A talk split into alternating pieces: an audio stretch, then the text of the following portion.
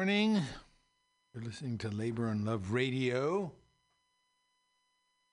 Believe it or not, I'm the B, aka Bill Morgan, bringing you your weekly labor magazine.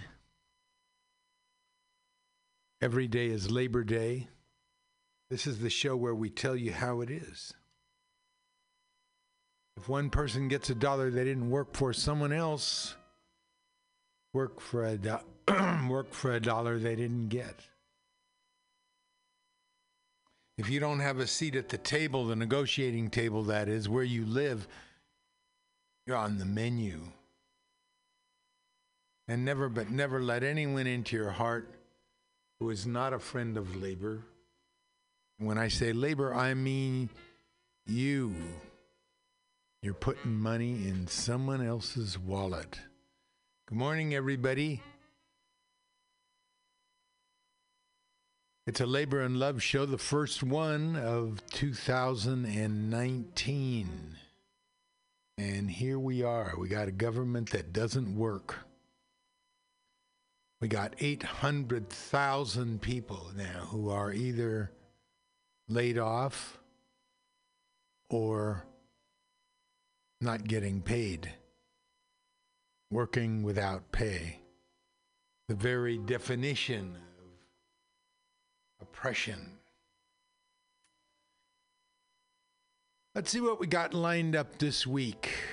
Um, as usual, we got music of social significance, like that that you just heard, and we'll run those run those down for you in a minute. U.S. Appeals Court nixes an Obama era, era definition of franchise.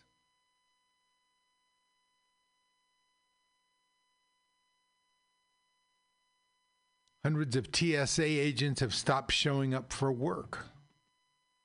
These are people who are not getting paid. These are the people at the airport who uh, look through your garbage and run the run the sensor over your body to see what you got in your in your pockets. Solidarity pickets protest Canada post-strike ban that nice liberal Trudeau guy has declared their strike illegal and jailed some of the leaders. Kaiser clinicians go on the offensive for patient access. And how Four Roses bourbon strikers fought off a two tier definition. On the labor beat, what did the new Secretary of Labor do to help a sleazebag named Jeffrey Epstein, a girl molester?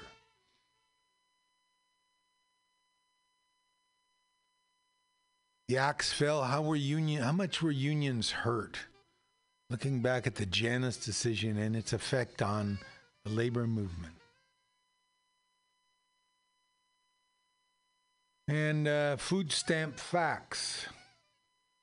Now, how about this? The uh, government is tied up in knots now about immigration. Just can't get a a deal on immigration. Immigration. Uh, kind of a phony issue, if you ask me. This sort of expresses it. Can I tell you a secret? I don't even care if they're undocumented immigrants in this country. I think it's a non issue. Without social security numbers, they aren't privy to the welfare people claim they get.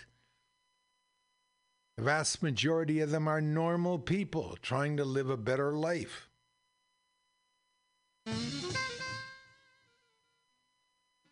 The whole wall, deport the illegals bullshit is just the 1% convincing the working poor to blame another group of the working poor for the fact that they're all poor.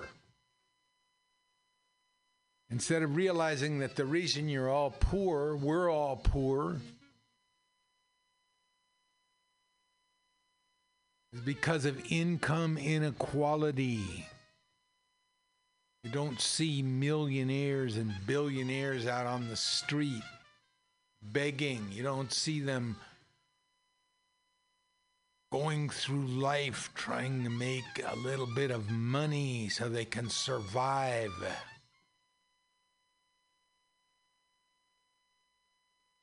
We're all poor because our wages are low. Our wages are not living wages, or they're barely living wages, or they're not wages enough so you can get ahead. Wage stagnation, resource price inflation. Please use your brains. The existence of another poor person is not why you're poor. It's because the people who control everything refuse to increase your wages. Now, we're always hearing that there are people who say, well, I'm just not that in politics. I was talking to somebody yesterday who said, I'm just not interested in politics. Well, your boss is interested in politics, and he's using all the influence he can to keep your wages low.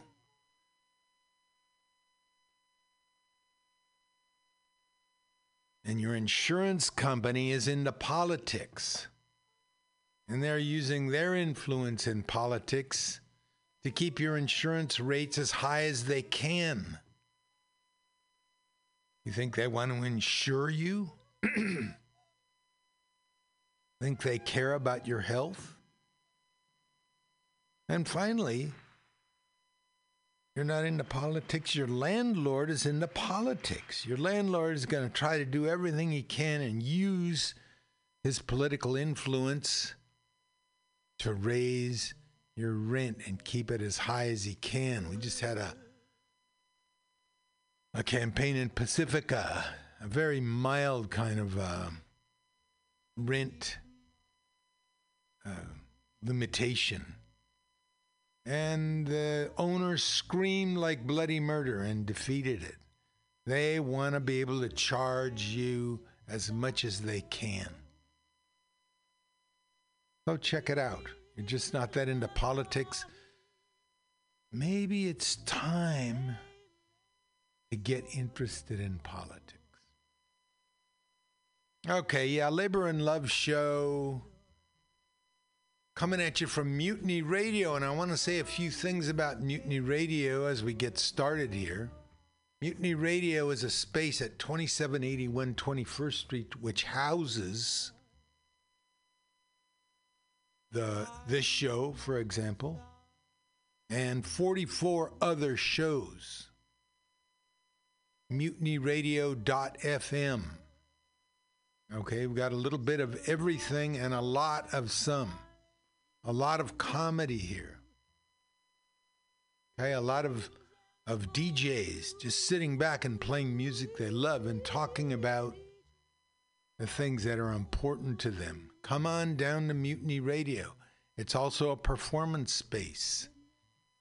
Every week there are comedy shows here where you can bring your own act your own stand up. Ever dream of doing stand up? This is the place to do it. Come on down to Mutiny Radio. Comedy Playhouse. Comedy workshops where you can come and tell your jokes and get an honest evaluation of how you did the good things first and then criticism. This is where entertainers come from. This is how things develop in comedy and in stand up. This is where you can sharpen your chops. It's also a space you can rent for a $100. You can rent this space for two hours, have your own event. MutinyRadio.fm. Check it out. 2781 21st Street. San Francisco, in El Mero Mero, the heart of the Mission District. El Mero Corazon.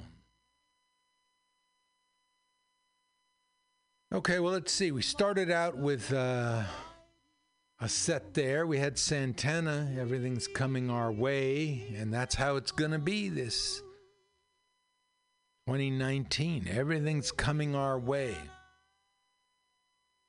The carrot top is wobbling. He's besieged. Everything's turning against him. His his people that he that he appoints are being thrown in jail. The Mueller investigation is getting ever closer to what? Well, we're going to find out. It's something that Carrot Top doesn't want exposed.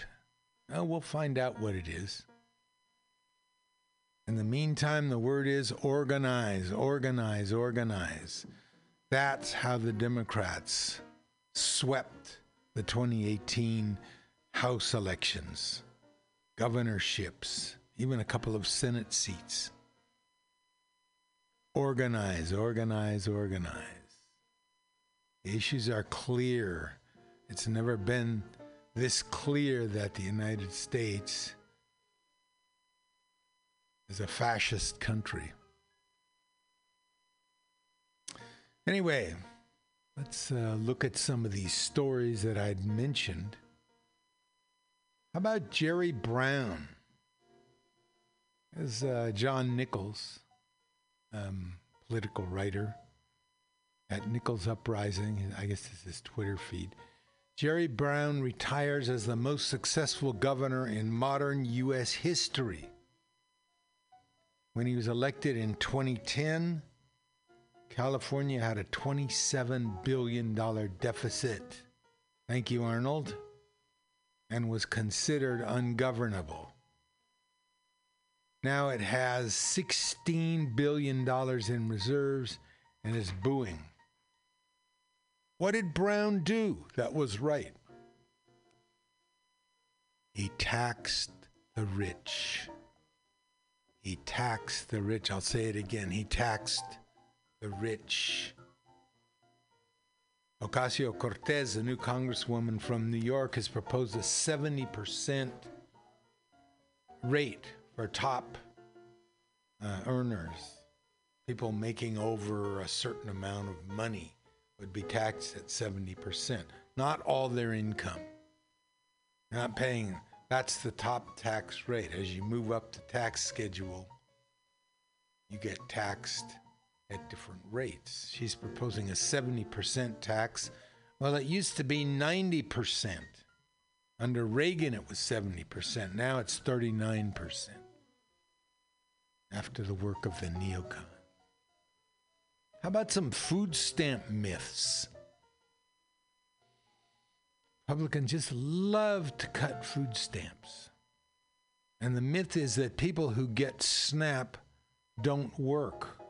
Well, ever since uh, that great Democrat, Bill Clinton, changed the rules, people who get food stamps now are often required to work.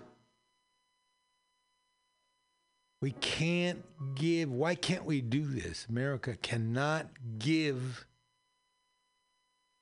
benefits like food. America cannot feed its people without going through some horrible thing. They have to deserve it or something. We can, however, turn around and give billions of dollars to other places, countries that will do our bidding and with whom we agree. I'm talking about the state of Israel. We can kowtow to Saudi Arabia. They send somebody to, some guy raises his voice a little, and the prince sends somebody to kill him and cut him up. Those are our allies now, but we can't give, it just bothers those conservatives. Somebody's getting something for free. Little kids are eating. As the great George Lakoff said, don't think about a starving child. Children are going to bed hungry here in the United States. But it's never posed that way. It's, oh, those cheats. People are getting something for nothing. We got to work for that. All right. And the children, so we don't, as Lakoff says, don't think about it. And of course, what he's saying is be obsessed with it. You know? Tell your friends who talk about lazy, indigent people getting things for free. Tell them that. Oh, well, the children are starving, but don't think about it. SNAP is a drain on taxpayers is another myth. But every dollar in SNAP benefits generates a dollar seventy-three in economic activity. this is the great the great uh, paradox, right? People with full stomachs, people who have enough to eat and a little extra money, spend the money. And that fuels the economy. That's basic market capitalism. SNAP is rife with fraud and abuse, some people say. SNAP has a fraud rate less than 3%, the lowest of any public benefit program. And of course, the immigrant argument. SNAP benefits go to undocumented immigrants. Undocumented immigrants have never been eligible for SNAP.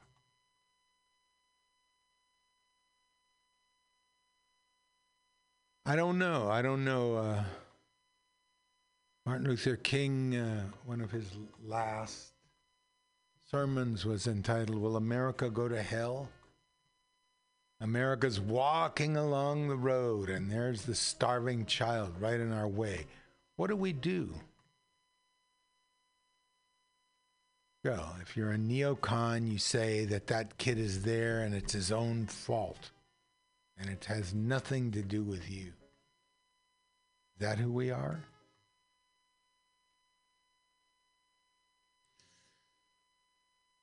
Okay. This is the B, and started out.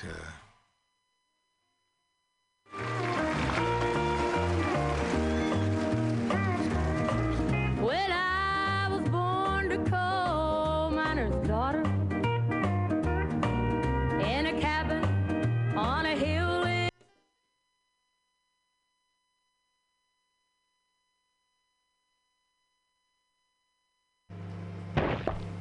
Mom?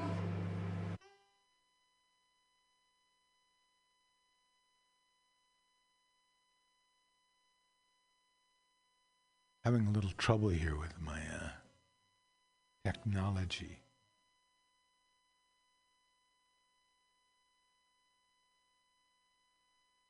All right, here we go.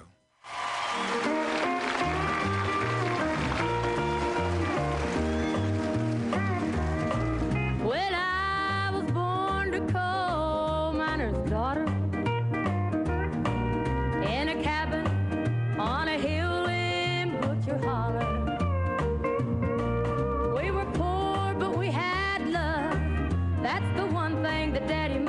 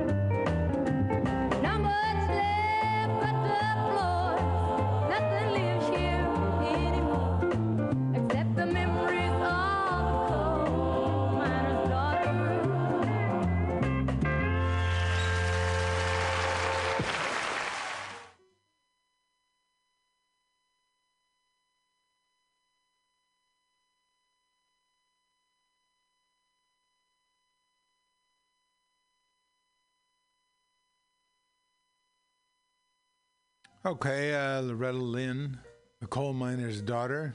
Let's see what we can add on.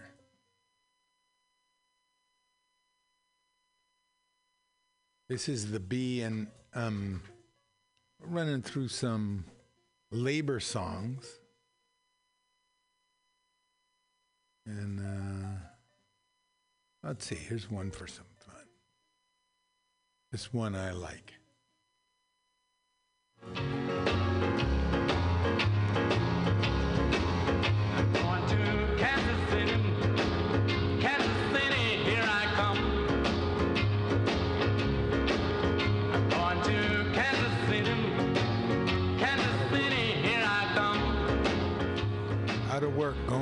the city.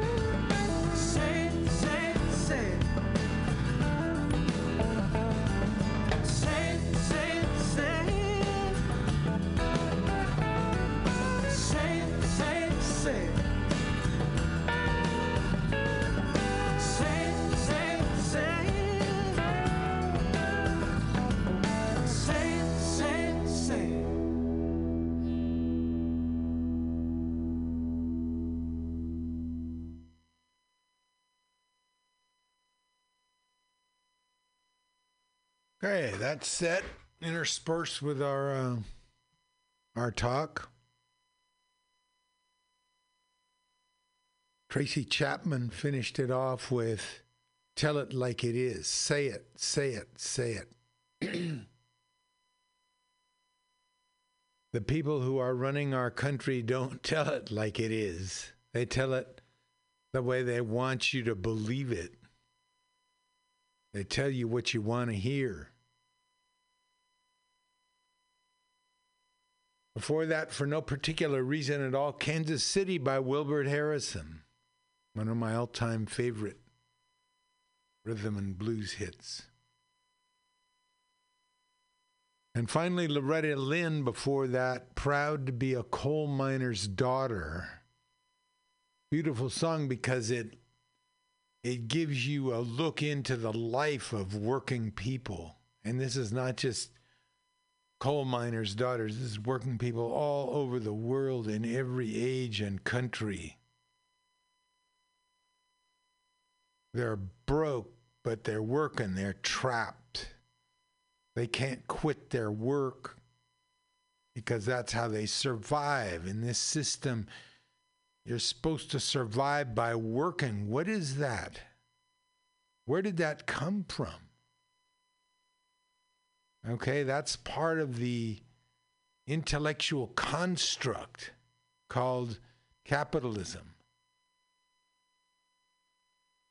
Some people make money off your work, but you struggle just to survive.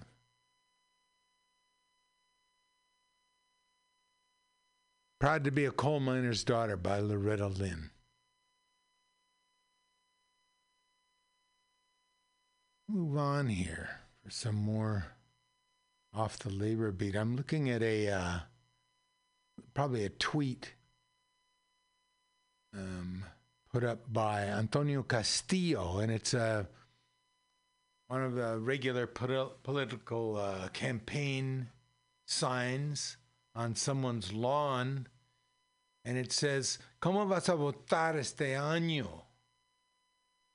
How are you going to vote this year?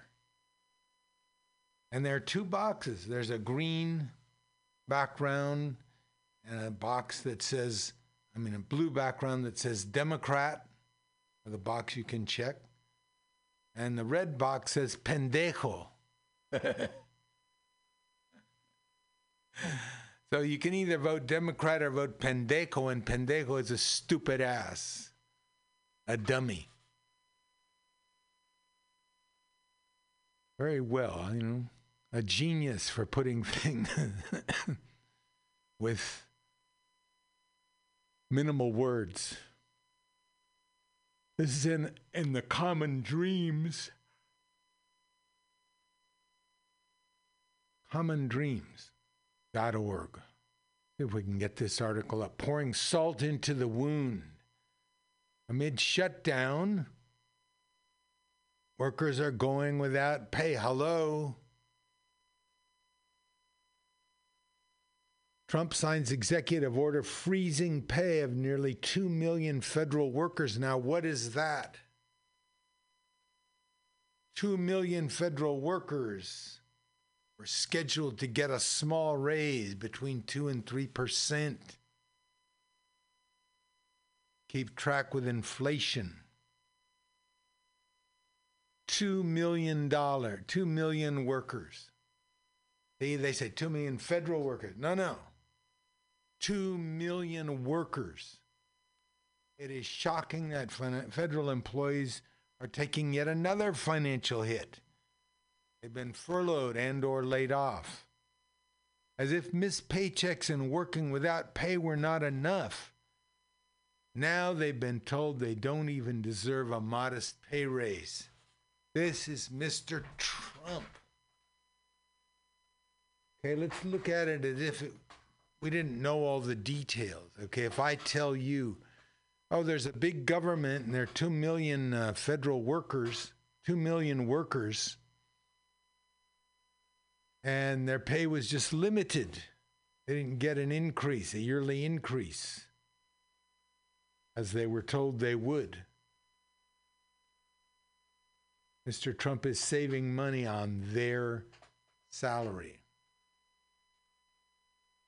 With hundreds of thousands of federal employees currently furloughed or working without pay due to the ongoing government shutdown, President Donald Trump delivered another blow to struggling workers on Friday by signing an executive order that will freeze the pay of around 2 million public employees in 2019.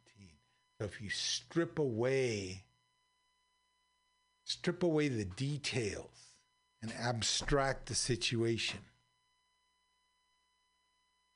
Two million workers are being denied raises. 800,000 workers have been laid off or asked to work without pay. Amazing. This is the US of A. Okay.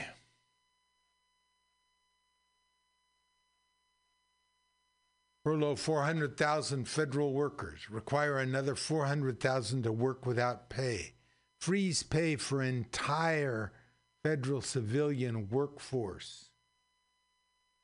Justify pay freeze on our nation's fiscal situation, which is caused by massive tax cuts for the rich. Lie to the troops about the military pay raise. Excellent. That's from Chris Lu. All right. Pouring salt into the wounds. Here's our uh, here's our direct action. I want to play this every week. I'm sorry if people get tired of it.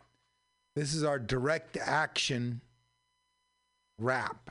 Now, what's happening is the workers at a factory are walking off the job. Two of their leaders were fired, and in protest, they just threw down their tools and they're walking off their job. Here we go. Fucked up.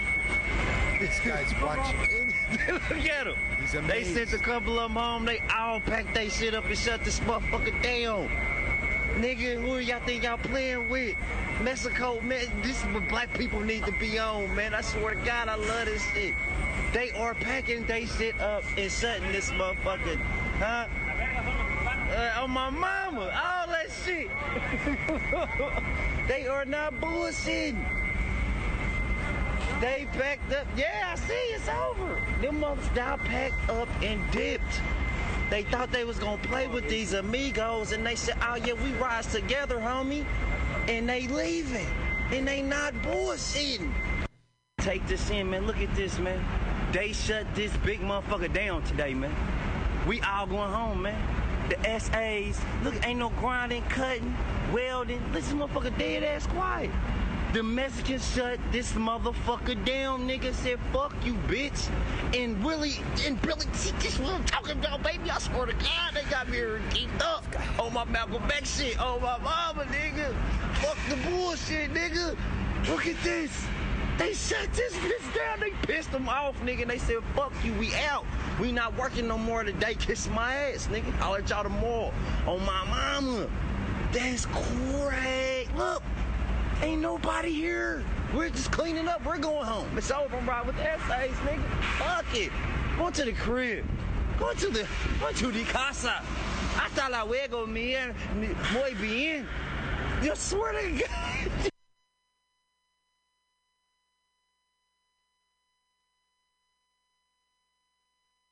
Okay, that was an as yet unnamed uh, bystander, maybe one of the workers, totally amazed, totally blown away at this demonstration of solidarity by the Mexican workers.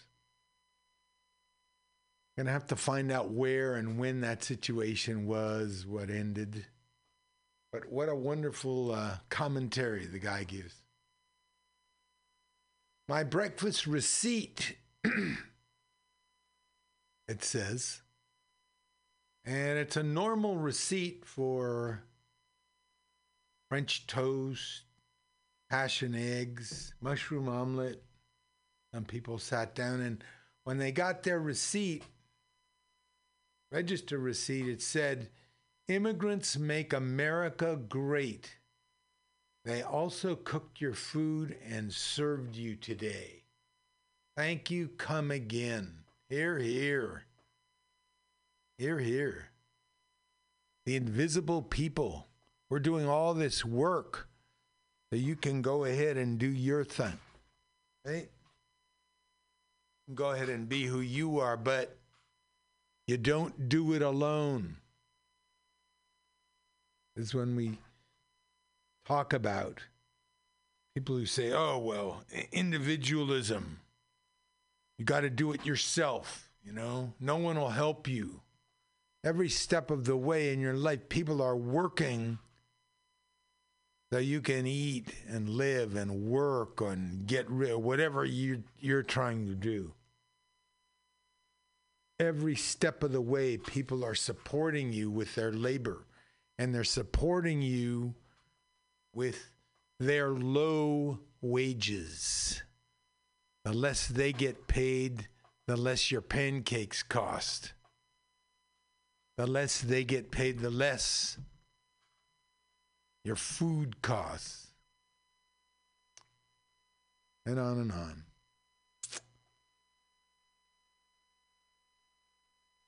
This is about Donald Trump's labor secretary, a guy named uh, Alex Acosta, I believe.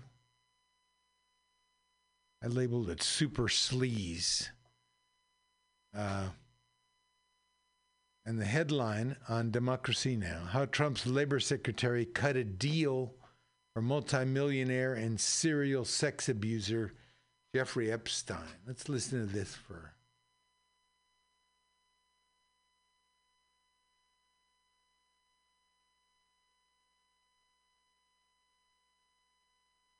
This is Democracy Now! I'm Amy Goodman.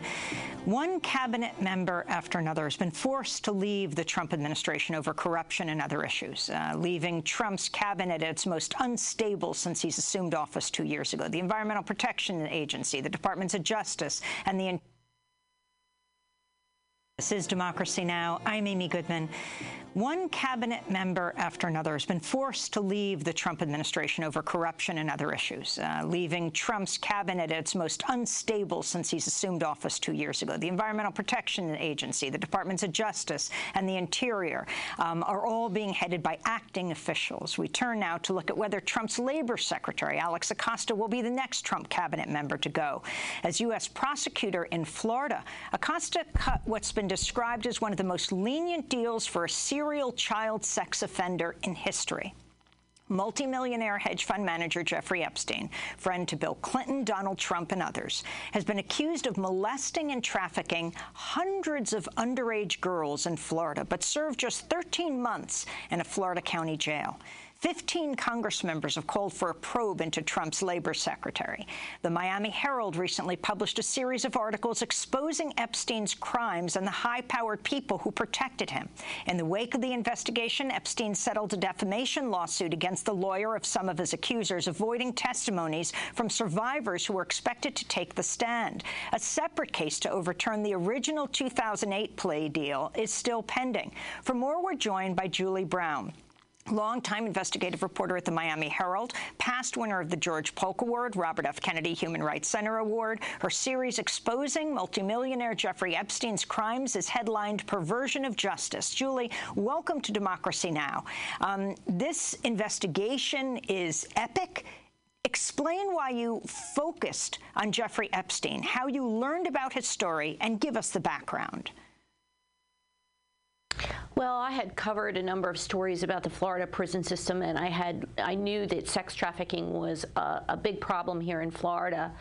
And every time, quite frankly, I started to do a story about sex trafficking and do some homework on it, um, Mr. Epstein's name kept coming up.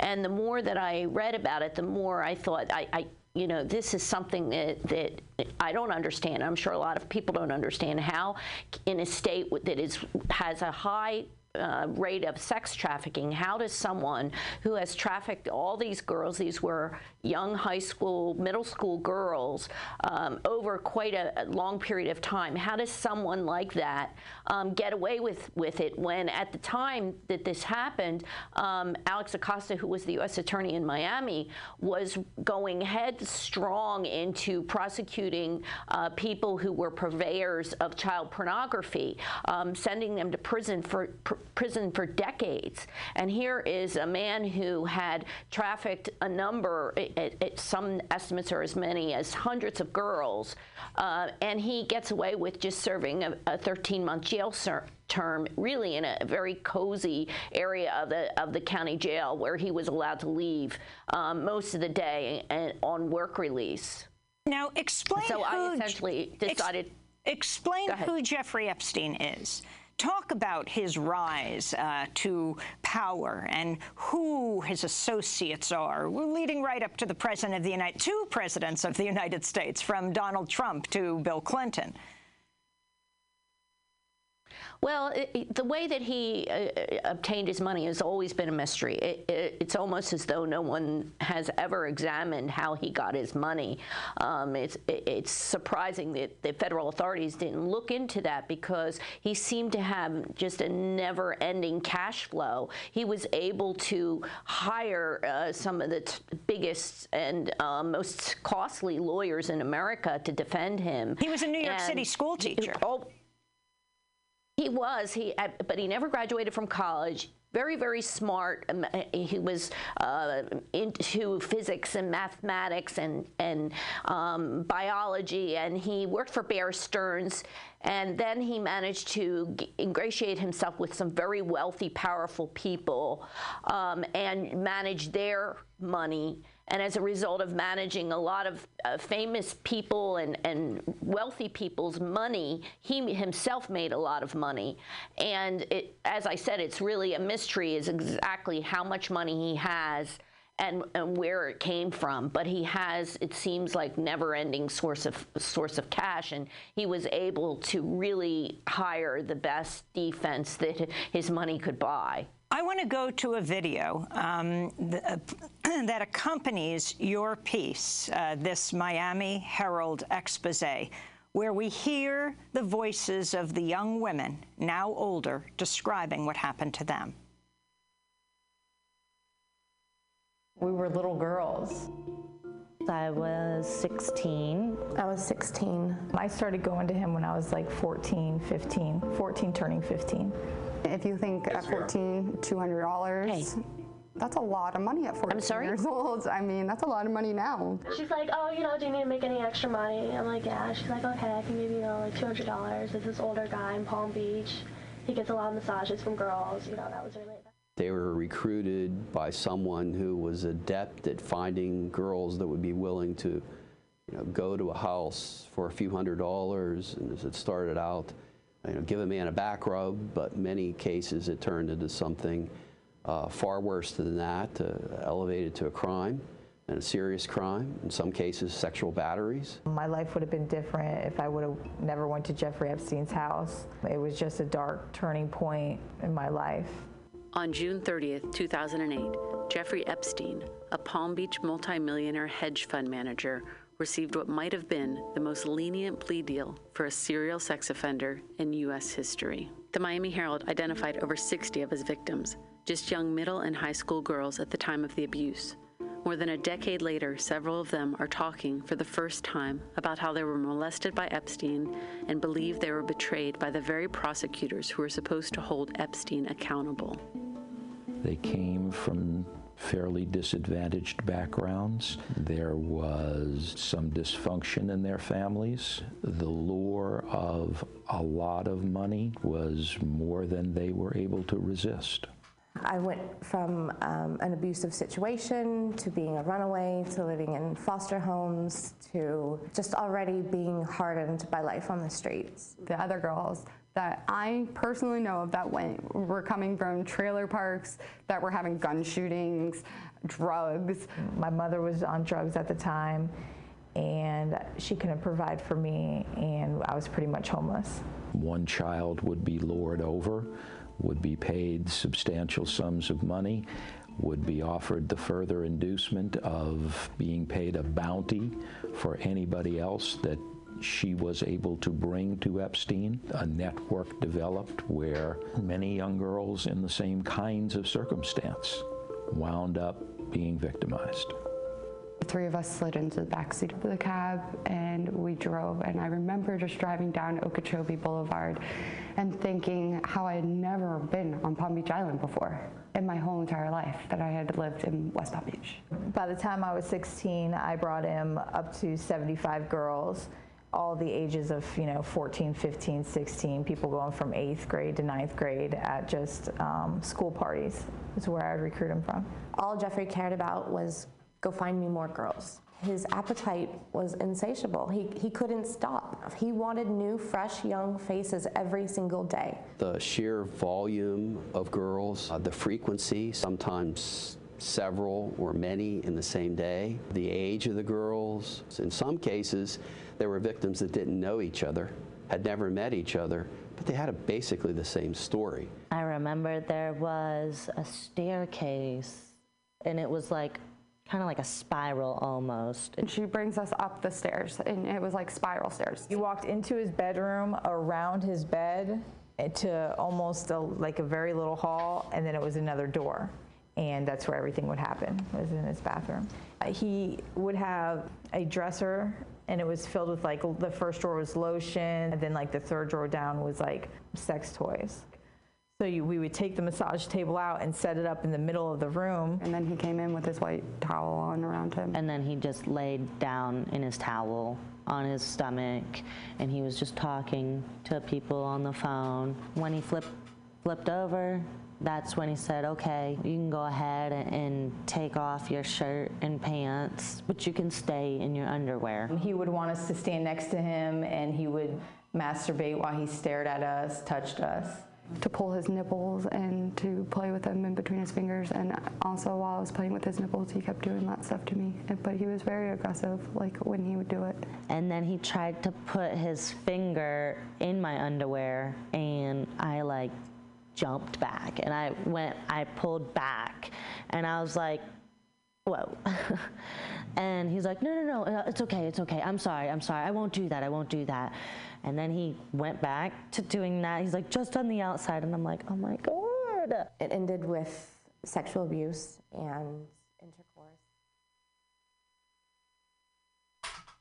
Story of Jeffrey Epstein, and we could go on and on and on. The point here is Donald Trump's Secretary of Labor, Alex Acosta, was the quote unquote prosecutor in this case. Epstein ended up with the lightest sentence ever given out to a, a child molester. Uh, he was a super pimp, is what he is. And uh, so listen to that. That's uh, Amy Goodman and uh, Democracy Now. Jeffrey Epstein, the case of Jeffrey Epstein. The uh, Acosta, so Acosta now is uh, under indictment or under uh, examination by the Congress. Uh, he's been called before the Congress. We'll see what happens to him. Mr. Trump was going to drain the swamp, huh? This is for Jeffrey Epstein and the girls that he exposed, the girls whose labor he.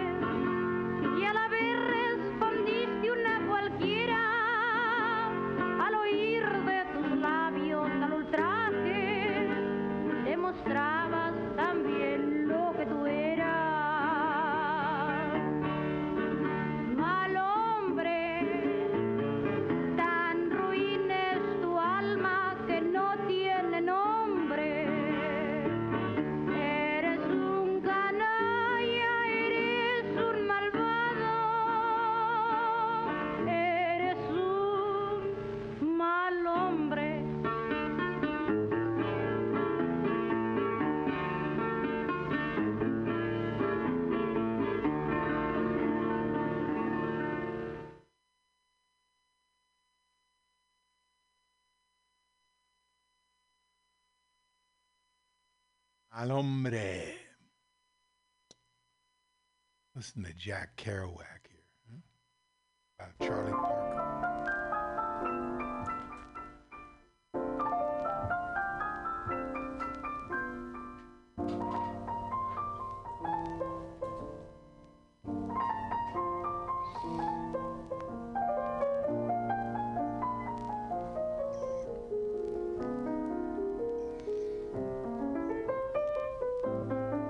Parker looked like Buddha. Charlie Parker, who re-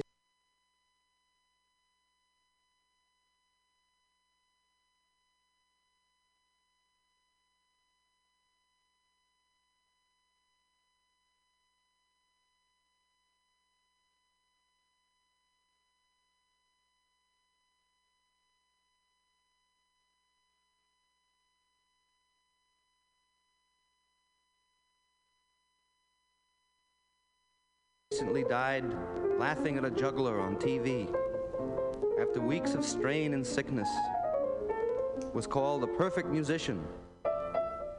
And his expression on his face was as calm beautiful and profound as the image of the buddha represented in the east. The lidded eyes the expression that says all is well